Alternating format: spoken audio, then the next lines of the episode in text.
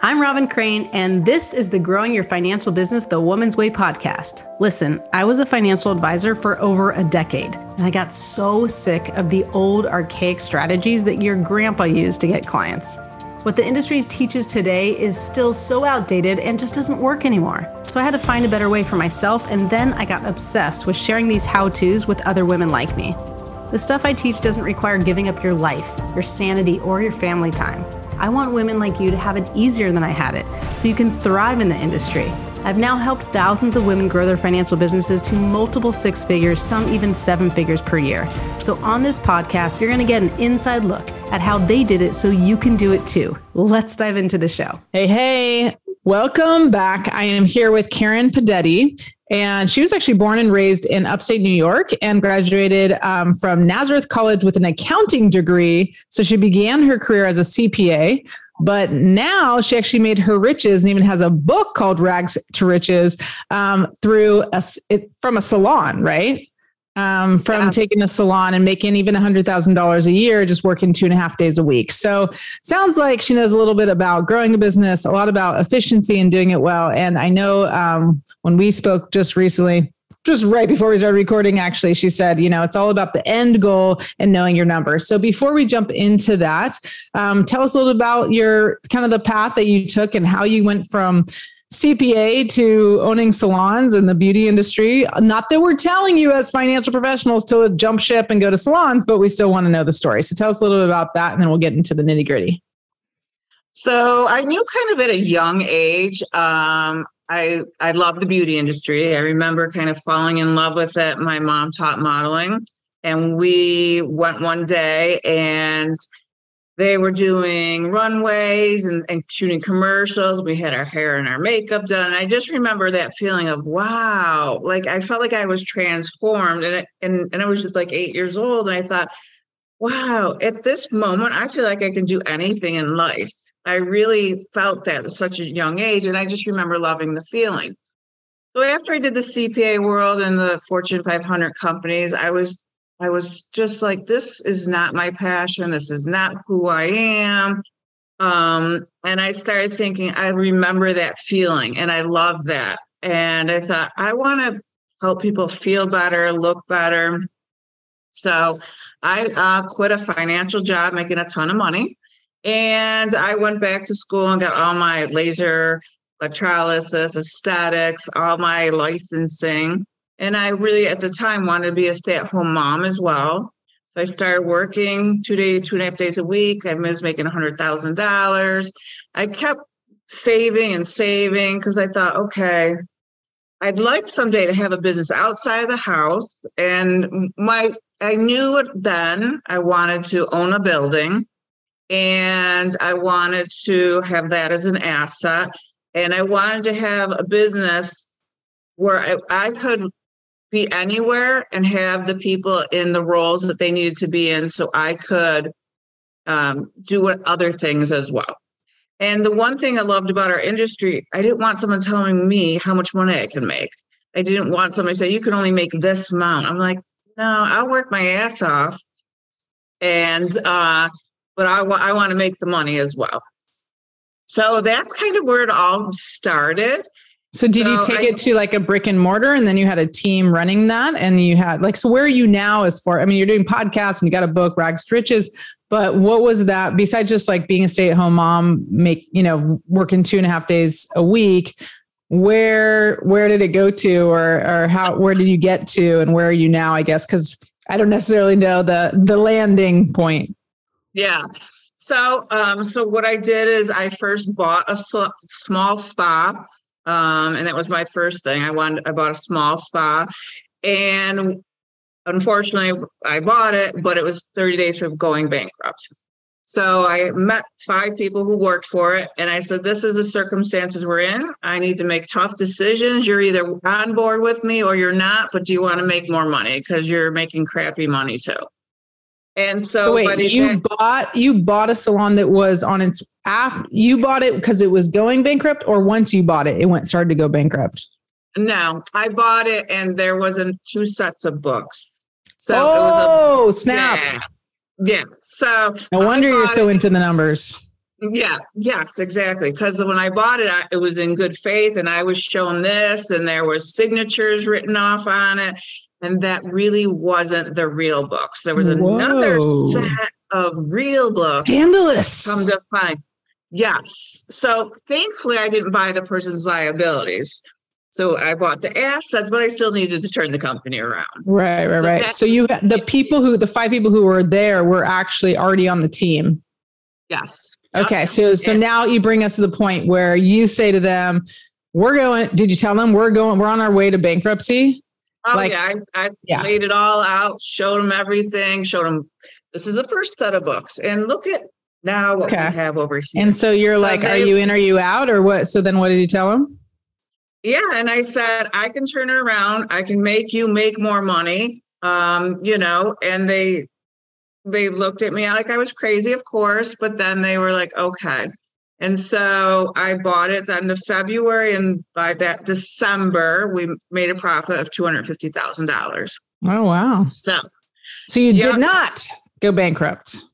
No, we did not. Booyah, Not at all. Wow. Yeah. Okay. And then did all five stay with you? we they stayed with me and Uh-huh. I took on more space and put a salon on. So I hired stylists and we were growing. And then in 2008, I bought um, the second laser hair removal in all of Rochester.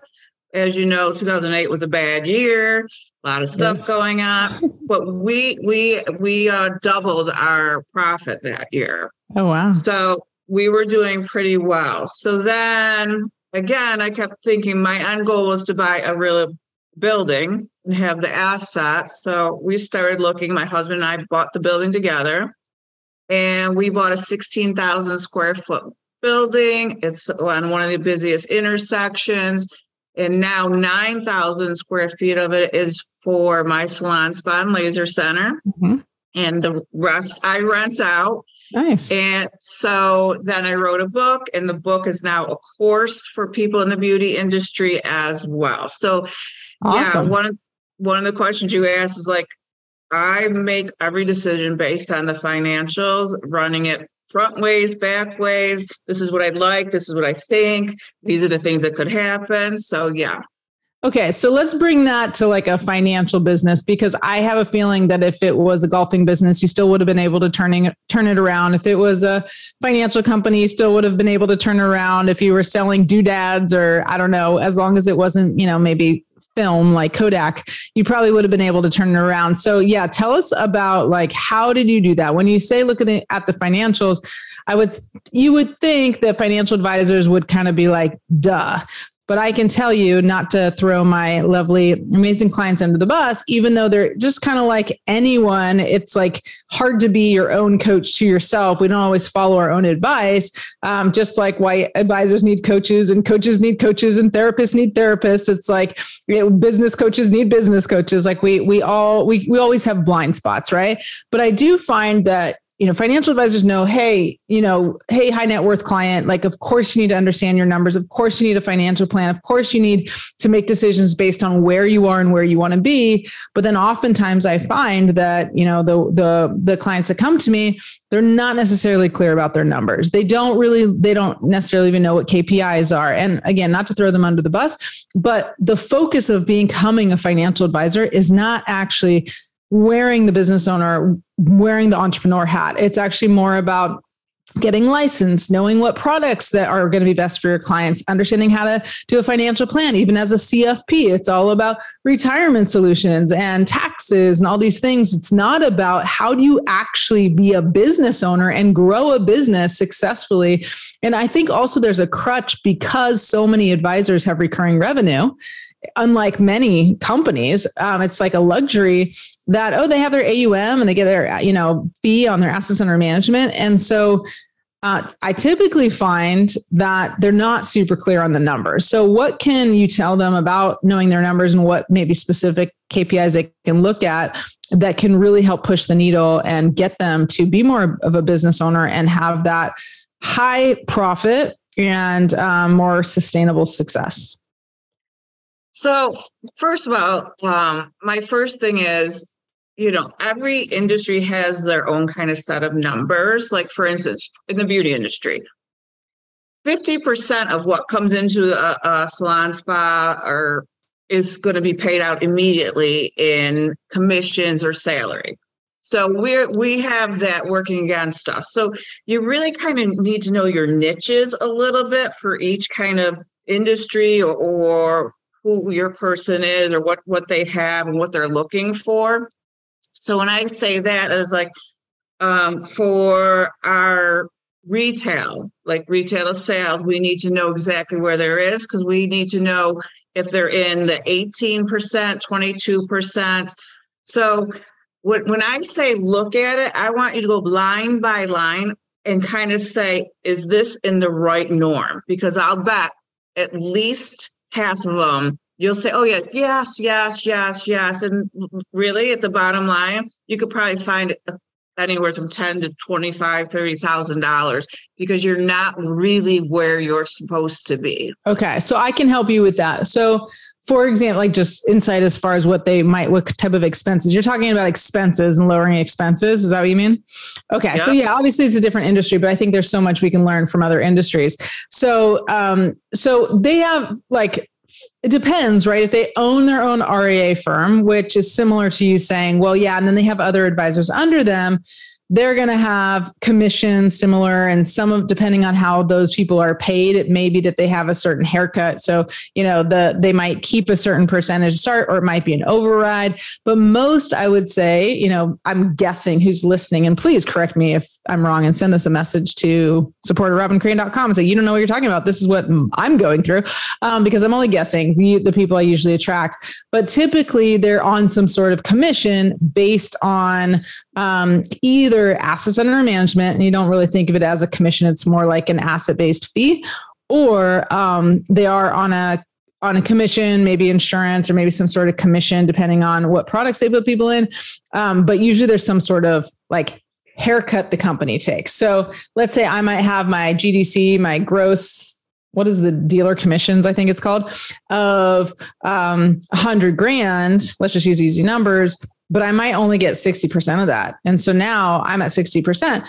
And depending on the company, sometimes they'll pay for your some of your office or something, times they won't. So I, I think what it comes down to, regardless of like kind of the top, uh, let's say the top expenses, which are typically like hard to negotiate like errors in commission or errors in omission insurance and things like that. But i think what happens is technology in any company starts to add up. Like what are you paying for now for your marketing? And is it actually making you money? Because we typically are throwing money at least i know in my business there's so much software, you know, so many softwares we're using, and they might be using, you know, financial advisor type software to, or, or excuse me, financial planning type software and things like that. But we start to lose track of it. And then they don't even understand the numbers. It's just like, here's like all these expenses going out. And how am I making so little when I feel like I had so much, you know? So I think for me, and this is my advice to financial advisors, yes, looking at expenses, like you're saying, Karen, is really important and there's probably wiggle room there for everyone. Like are you really taking advantage of that? Even human resources.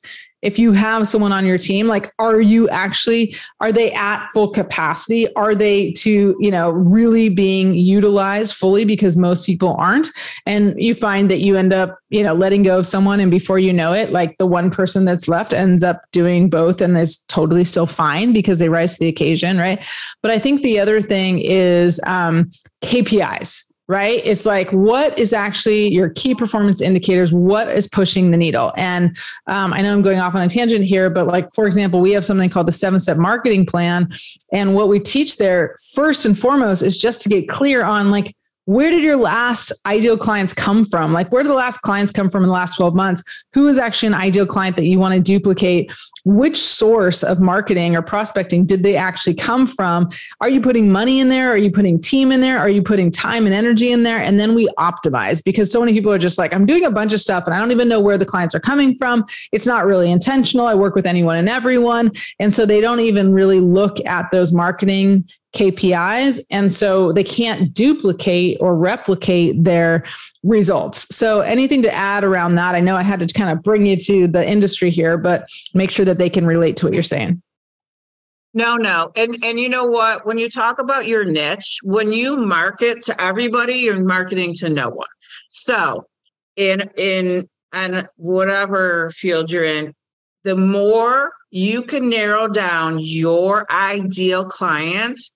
And again, in my book, it, there's a whole chapter on ideal client and it will go over what restaurants i mean they you have a profile that goes goes goes and when you can focus and funnel it down into them that's where the people are going to find you and love you and they're the ones that are going to you know praise and talk about you and bring you more clients. So ideal is always the best and i do see that often where people are, i'm trying this i'm trying this i'm trying this and you say okay what is working and they're like i don't know I'm doing a lot of things. They're all good. They're all great, but you don't even know what's working, what isn't working, and where you're getting your leads. from. So I always tell people bring it all back to the center and start again with your niche, who it is, and really take do one thing at a time. If it works, stay with it. If it doesn't, go to something else. Because like all of us start trying so many things because we want you know we want their ideal client and we're trying so many things and it just doesn't end up working that well so yeah. really narrow it down as much as possible and have that one person you're marketing to because they will be the ones who will find you I love that. And I love that you said one person because I'm super obsessed with that. I actually call it cloning your ideal client. And um, you can get her book, Rags to Riches. That, and I would supplement that also with uh, podcast 94, episode 94 here. Uh, it was on November 2nd, 2022. I just looked it up, but how to find and clone your ideal client. I talk about that all the time um, because it is gonna save you so much time. I mean, you guys are so busy servicing clients. It's like the thing is with financial advisors, it's like you get clients and they hardly ever leave, which is the best thing about it. It probably happens a lot in in your industry as well because it's like people go to the same place to get their haircut. If you're gonna get, you know, all this anti-aging done, you go to the same place and you have to go forever. Unfortunately, we keep aging. Um, but yeah. once you get really clear on who that is, you can market to them and, and, and, so that you're not just so busy that you can't, you're trying to do everything. So you're servicing all these clients and you got to just go get ideal clients. I talk about how to just go, go after 10 because even in, in this industry, it's very high level and you don't need a ton if you get the right client. So I love that. Um, talk a little bit about the end game. So end goal, I think you said, um, so when you're talking about like the end goal what is it that specifically that you teach or that you talk about that will really help them kind of skyrocket their revenue? Because i think too it's like okay know your numbers make sure you're really clear about that niche your target market or what i call the ideal clone. Um, but how have you really gotten clear on the end goal that's helped you? What i would imagine is like well beyond what you even at first maybe thought possible like to be able to grow even faster yeah, so one of my things I always do when I go, because I was did consulting for salon spas around the United States, I'd go into them and you would think everyone, was, you know, yes, everyone wants to make money, but what is your goal? Do you want to retire in uh, France or Naples, Florida, or the cottage? I mean, what? Where do you want to end up? Where do you want to be? And how much do you want in the bank? Where do you want to be? How much do you want to be in the bank? How much do you do you want a legacy for for children or not? I mean, exactly. If you could iron that out, what age do you want to have it done?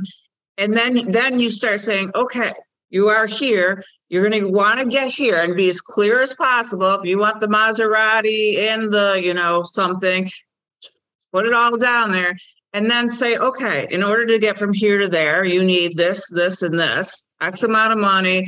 You're going to have to have this in savings. You're going to have to, you know, if you want to pay for your kids' college education someday. Sounds that. like you're a financial advisor. but really, I mean, t- so when I went to my, you know, some people are like, you know, I'm happy making 150,000. Some are like, I want to hit the 10 million dollar mark, and then I, I may retire. But when I retire, I'm going to still be doing something. So you got to figure out exactly where it was. Like I knew I wanted a building at a young age. I knew I wanted um, to leave a legacy for my girls. I knew like I wanted to pay for their kids' college education. So I have like a whole list of stuff that I've been working towards and doing. Um, and and then I have my, you know, one year, three year, five year plans, and I keep ch- checking it off, checking it off, trying just keep moving forward to get there. So, and do you read that? Like, do you have goals that you read every day or you look at or vision board? What is your philosophy on that? Um, I have a vision board every year. And so I've kept them for the last 25 years and they're in a file. I make my, I have two daughters. I make them do it just to see where they are.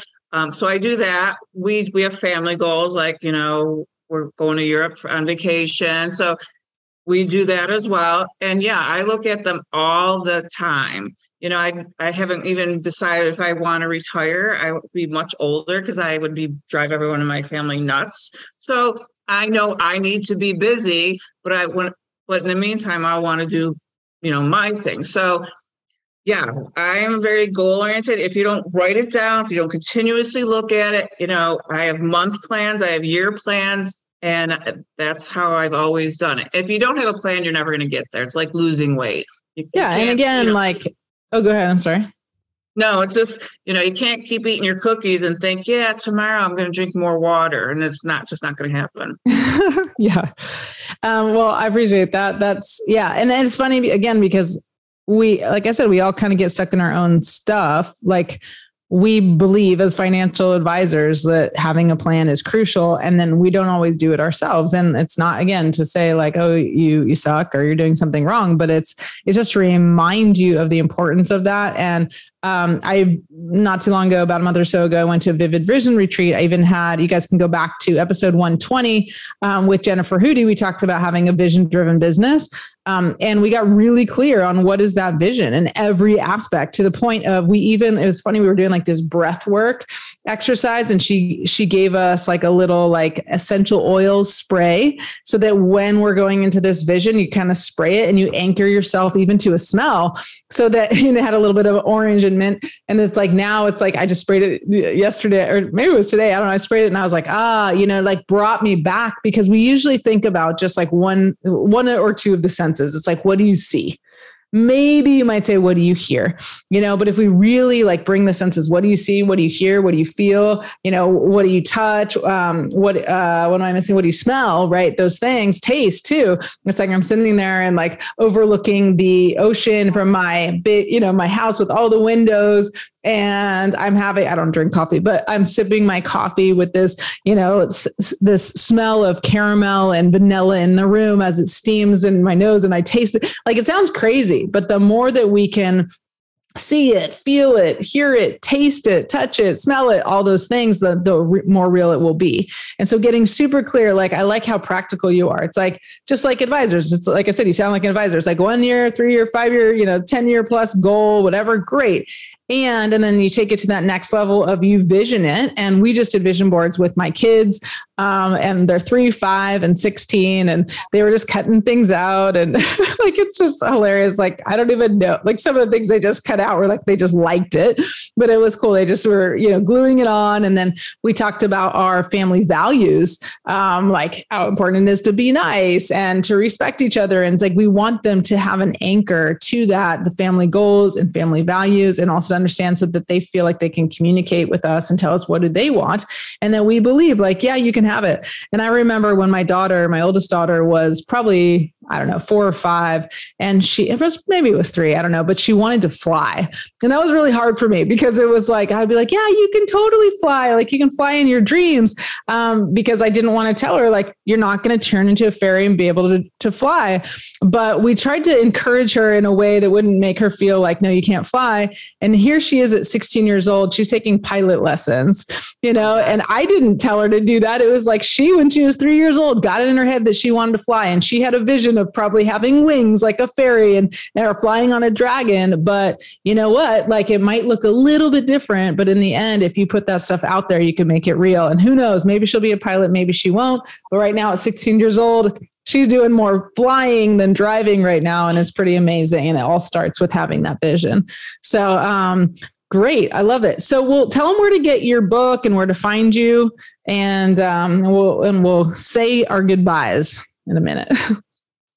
Okay, you can get my book, um, www.iconicriches.com, rags to riches, and then the course is iconicriches.com, rags to riches in action. And you can find me right on my email, It's at K Pudetti, P U D E T T I, at luxespa.com. Awesome. Well, thank you so much for joining us. And thank you all for listening. We will see you next time on Growing Your Financial Business the Woman's Way. Thanks again. This podcast is a part of the C Suite Radio Network. For more top business podcasts, visit c-suiteradio.com.